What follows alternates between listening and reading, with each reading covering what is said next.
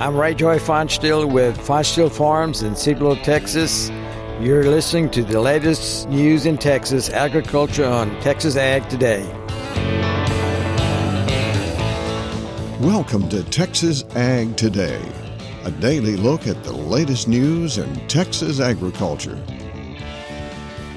Texas Ag Today is produced by the Texas Farm Bureau Radio Network with the largest farm news team in the Lone Star State. Now, here's the host of Texas Ag Today, Carey Martin. Hello, Texas. It's time to do it once again. We've got another edition of Texas Ag Today ready to roll. So jump on in with me. Buckle up. Let's take a ride around the Lone Star State as we cover the most important industry in this greatest state in the nation Texas agriculture. In the news today, one story continues to dominate the news. That is the Russian invasion of Ukraine. And we are feeling the effects of that right here in Texas agriculture. We'll continue our coverage of that coming up to kick off today's show. My name is Carey Martin. I'm your host, along with the largest and most experienced farm news team in the Lone Star State. And we're all standing by to bring you the latest news in Texas agriculture. From the piney woods of East Texas to the rocky ranges of the Trans Pecos, and from the Panhandle down to the Rio Grande Valley. As the winter wheat crop in the Texas High Plains continues to suffer, the ramifications go well beyond diminished grain production. I'm James Hunt, and I'll have that story on Texas Ag Today. The month of February in Texas was cold and icy. The month of March is a transition period with La Nina still continuing. I'm Tom Nicoletti, and I'll have the forecast on Texas Ag today. Many coastal bend farmers are in need of some improved planting moisture before they start putting sorghum and cotton seed in the ground. This is Harvey Buehring reporting from the Corpus Christi area. We'll have those stories plus Texas wildlife news and a complete look at the markets all coming up. The effects of Russia's invasion of Ukraine are being felt around the globe, including right here in Texas agriculture. Texas Congressman Jody Arrington says this is just another reminder that food security is a huge part of national security. Putin is motivated by a lot of things, but I think one of the big drivers, it's not just reunifying the Soviet Union, uh, it's to control the oil and gas to Europe, and it's uh, it's weakened Europe in their in their resistance and their posture against uh, Russia. Even in the sanctions today, we see that. So, food and fuel um, independence and having a robust, safe, affordable uh, food and fuel supply is critical to national security. And I think going into the next farm bill, that message should resonate with every American. We visited with Congressman Arrington at the Texas Ag Forum over the weekend in Lubbock. He says this invasion just adds to the already tough challenges that Texas farmers and ranchers are facing here in 2022. No question about it. Uh, this is a global economy, and with technology, everything is so interconnected and interdependent. So we are going to see disruption in the near term. But look, we were we're experiencing disruption prior to the invasion with our supply chains and the bottlenecks at the ports. I mean, there are folks. One of the reasons that we're seeing the inflationary effects on our inputs is because of the supply chain disruptions. West Texas Congressman Jody Arrington. No big surprises. We're in the February Cattle on Feed report released Friday. Oklahoma State University livestock economist Derrell Peel says everything came out just as we expected it to. No, I tell you, the pre report estimates exactly matching the uh, February 1 on feed total came in 1.3% above a year ago. Placements were 98.6% of a year ago. Marketings were 96.9% of a year ago. Uh, so again, absolutely uh, dead on with the expectation. Peel says that while on-feed numbers continue to run larger than at this time last year, the cattle herd is shrinking, and that's going to affect feedlot inventories sooner or later. Sooner or later, these cattle on feed numbers have to come down. We have less cattle. The, the uh, January 1 cattle numbers confirmed that we have less cattle in the country. You know, the estimated feeder supply was down 2.6 percent. Uh, and yet we've been able to hold these feedlot inventories at or now slightly above a year ago. We can do that for a while, perhaps another month or two, we can't do it all year at this pace. Sooner or later, it's going to catch up with us. The number of lighter weight cattle going into feedlots is higher than last year thanks to the drought and lack of winter forage. The winter wheat crop in the Texas High Plains continues to suffer, and James Hunt tells us the ramifications go well beyond the loss of grain production. Hereford area farmer Landon Friemel says things are pretty bleak for the wheat his family planted back in the fall. I believe since October we've only had about a tenth of an inch of equivalent moisture out of the snowfall, and the wheat's not looking very good. It's honestly quite depressing. And as for the notion of filling in the precipitation gap with groundwater, Freemel says We do have irrigated acres, although on our operation, our water's getting so thin that we're not watering everything that's under irrigation just because we don't have the water, number one. And number two, some of it wouldn't have done any good anyway. So it looks like having to accept dramatically less production than the Friemels had hoped for. We probably planted 4,500 acres, and we may harvest 300, 400 acres. So 90% of our wheat is going to be disaster to wrote off. And with many, many other area farmers experiencing similar hardships with their wheat, Friemel has firsthand knowledge of a widespread effect. My brother and I also own a swathing business, and we do a lot of the uh, swathing in front of silage choppers for the wheat silage. And normally, on a normal year, we'll do around 10,000 acres of swathing.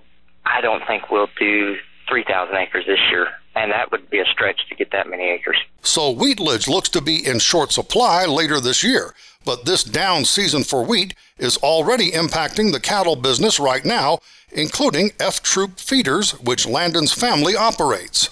Our feed yard is full at the moment because there's very limited wheat pasture, and so uh, normally right now we have empty spaces in our feed yard, but it is overflowing right at the moment. A tough time all around as the Texas High Plains continues to wait for rain. I'm James Hunt on the Texas Farm Bureau Radio Network. February was an active month for winter weather here in Texas, but March is a transition month. Tom Nicoletti checks in with a Fort Worth meteorologist for a March weather outlook.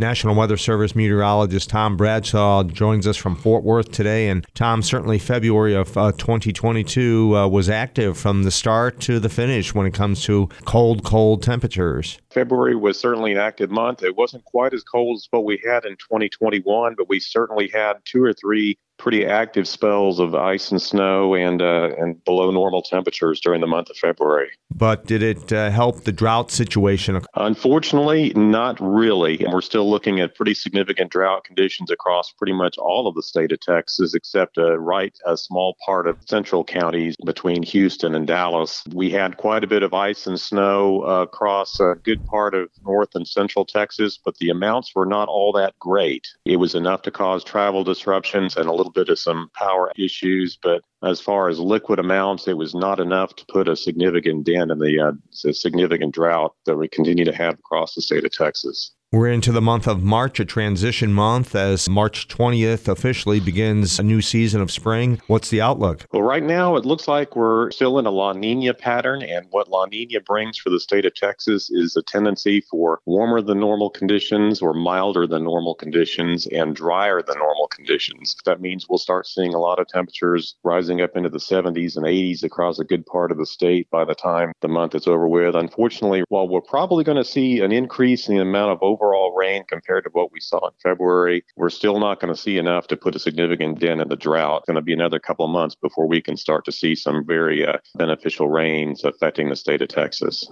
That is National Weather Service meteorologist Tom Bradshaw. I'm Tom Nicoletti with the Texas Farm Bureau Radio Network. Many coastal bend farmers are in need of some rain before they start putting sorghum and cotton in the ground. Harvey Buehring has an update from Corpus Christi. Although some of the farmers over in the eastern portion of the coastal bend have completed planting most of their corn acreage and are moving into sorghum, the folks over in the western portion of the coastal bend, west of Highway 77, are in need of some improved moisture, and they're waiting to put that expensive planting seed in the ground until they have a good beneficial rain to improve their prospects of getting the crop off to a great start. But all in all, conditions are dry. Ranchers are putting out supplemental feed, and everybody is in hopes of getting a good rain in the near future. One of the biggest events in the South Texas area during the month of February is the San Antonio Livestock Show. And I just returned from working a couple of weeks up at the show, and they have an excellent scholarship program. We had an opportunity to help award some $160,000 in scholarships to the champion exhibitors of the breeding heifer show this past week. San Antonio this year has allocated $1.46 million to youth scholarships for those young people who have earned the right to get a scholarship and have never received one from San Antonio in previous years. The San Antonio show has had great participation this year, not only from exhibitors, but from spectators alike. An excellent rodeo underway, and we hope that you folks have had a chance to take part in this year's activities in San Antonio. Reporting for Texas Ag today from the Coastal Bend area, this has been Harvey Buehring. There's a new program designed to get Texas youth outdoors. I'm Jessica Domel, and I'll have more coming up on Texas Ag today. And grass tetany can be a problem for pregnant cows grazing wheat pasture. Texas veterinarian Dr. Bob Judd has more on that coming up next, right here on Texas Ag Today.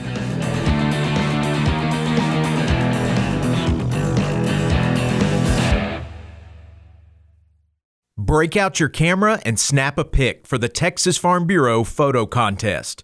You or someone you know can share your best photo with the entire Lone Star State and maybe win some cash, like $250 for first place, $200 for second place, and $100 for honorable mention. The contest is open to Texas Farm Bureau members or an immediate family member. Rural settings and lifestyles are the preferred themes for all submissions, and contestants are limited to one entry per person. Top four winners will be selected and published in the July edition of Texas Agriculture and the summer edition of Texas Neighbors. Snap your pic now for the Texas Farm Bureau photo contest. The entry deadline is June 1st. Visit texasfarmbureau.org for complete contest rules. That's texasfarmbureau.org. We're keeping you informed on everything happening in Texas agriculture on Texas Ag Today. If you're grazing pregnant cows on wheat pasture, you have to keep an eye out for grass tetany. Dr. Bob Judd says it's a good idea to supplement those cows with magnesium. Winter wheat in Texas has had a difficult time due to the drought in the fall, but recent rains may increase the growth and it could be used for grazing. Paul Beck indicates in Bovine Veterinarian that winter wheat at this time of year is high in protein, highly digestible, and will easily meet the nutrient demands of a beef cow in late pregnancy or early lactation. However, the mineral content of wheat and other small grains will not meet the needs of the beef cow in late pregnancy or early lactation, so supplementation will be required. A recent study out of Oklahoma revealed that the mineral content depends somewhat on management, growth conditions, and soil mineral content. Wheat pastures are commonly deficient in magnesium, copper, and zinc, and high in potassium. The high potassium in the wheat pasture causes a problem as it interferes with magnesium absorption in the gastrointestinal tract. So the wheat pastures are already low in magnesium, and then the high potassium decreases absorption, leading to really low magnesium and also leading to a condition in cows called grass tetany. And it's common in cows in late pregnancy or especially those nursing young calves, as the cows are also losing magnesium in the milk. Magnesium is a mineral that is necessary in nerve function and muscle contraction, and cows become excitable, develop muscle tremors, have difficulty breathing, and become recumbent. Treating grass tetany is difficult, so preventing the issue is the best option. If you have cows grazing winter wheat pasture, ask your vet about the amount of magnesium needed for supplementation. I'm Dr. Bob Judd on the Texas Farm Bureau Radio Network. There's a new program designed to get Texas youth outdoors. Jessica Domel tells all about it in today's Wildlife Report.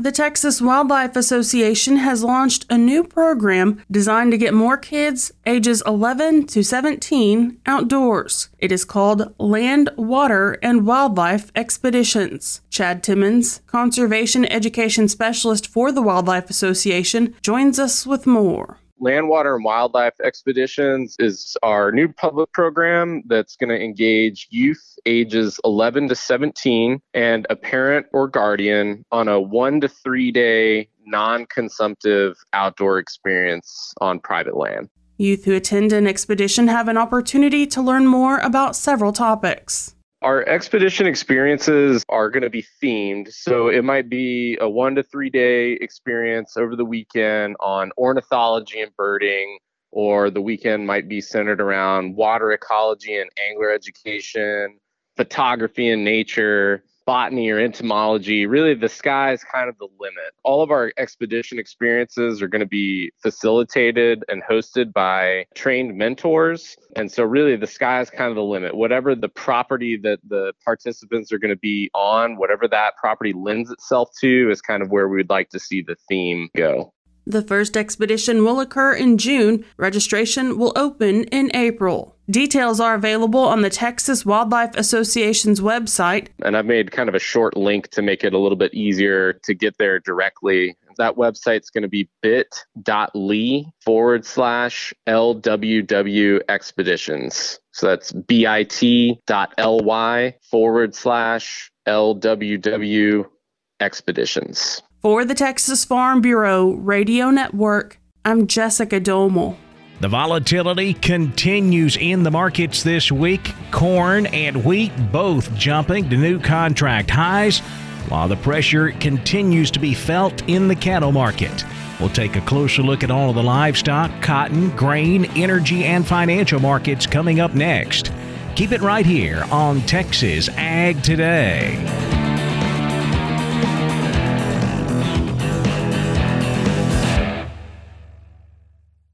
As a farmer or rancher, you know life in agriculture is often stressful. Things like the economy, finances, weather, and even a pandemic increase our stress levels and can leave us feeling defeated. With a demanding workload, it seems that there isn't room for the soft stuff, like talking about feelings. Yet, talking about the hard times can be one of the best ways to manage this stress. Although we can't always control or choose our circumstances, we can control and choose how we respond to them. Sometimes that response looks like asking for help. Some would say the best quality of a farmer or rancher is their independent spirit. But what is agriculture without its community? A force of helpers, neighbors, extension, Farm Bureau members, friends, counselors, and pastors. We are stronger together. Find someone you can talk to. Find the help you need. The Southwest Ag Center is working with the Texas Department of Agriculture to identify stress assistance and resources. Visit swagcenter.org/stress to learn more. We're giving you the market information you need on Texas Ag Today. Well, there's really only one factor to look at when it comes to our grain and livestock trade this week, and that is the Russian invasion of Ukraine. It is causing grain markets to hit new highs that in turn is pushing cattle prices down. We ended lower on Tuesday in both live and feeder cattle thanks to another big jump in the grain markets. April live cattle down 90 cents, 140.52. June down 65 at 137.05 while August was down 7, 137.07. March feeder cattle dropping $1.45, 156.27. April feeders down 220 at 159.80. May feeder cattle down 255, 165.25. Cash fed cattle market still quiet on Tuesday. We see asking prices from the feedlots at 144 and better this week here in the South. However, no bids reported from the Packers. Boxed beef prices lower Tuesday, choice down 37 cents, 257.14. Select down $1.39 at 252.02. Now let's check the auction barns. We're walking the pens with Larry Marble. When you hear cattle in the alleyway, they're shipping them out from the Friday sale at Milam County Livestock Auction, Cameron, Texas. They're on the Little River. Let's talk to Kenny Mingus. Kenny, how did it go? Well, you know, we had a few more than we than we thought, Larry. you know, then I sure thought Thursday we had 462 at about 139 cows, just a handful of bulls. Let's walk those pins. You know, with the steers under 300, 170 to 240, three to 400 pound steers, 153 to 230, four to 500 pound steers, 139 to 220, and over 500, 121 to 203. On the heifers under 300, $1.50 to 220, three to 400 pound heifers, 144 to 174, four to 500 pound heifers, 123 to 168, and over 580 to 163. Uh, Packer cows a little higher than the week before, from 50 to 94. Packer bull steady didn't have many from 90 to 98. On the bred cows, four and a quarter to 12.25, and on the cow calf pairs from six and a quarter to 1600. What are you anticipating this week? Well, I think that uh, there's been a few people that put off some stuff from last week. Um, they're going to get them this week for sure, and uh, maybe a set or two of yearlings that have been weaned. So I think with the pretty weather and, and uh, we didn't get a lot of rain through this country. I think these guys uh, uh, kind of get out and get after it if they're not planting corn. Right. So, well, tell yeah. everybody how to get a hold of you. You bet. Catch us at the office Monday through Wednesday at 254 697 6697. You can follow us on our webpage at MilamCountyLivestockAuction.com or catch us on Facebook. Neighbor, I'm Larry Marble here in Central Texas, reporting for Texas Ag Today. Back over to the futures market now, where lean hogs took a jump higher on Tuesday. April hogs up 270 to close at 106.20. May hogs up 322, 110.87.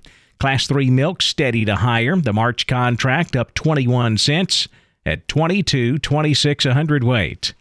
The cotton market finishing sharply higher.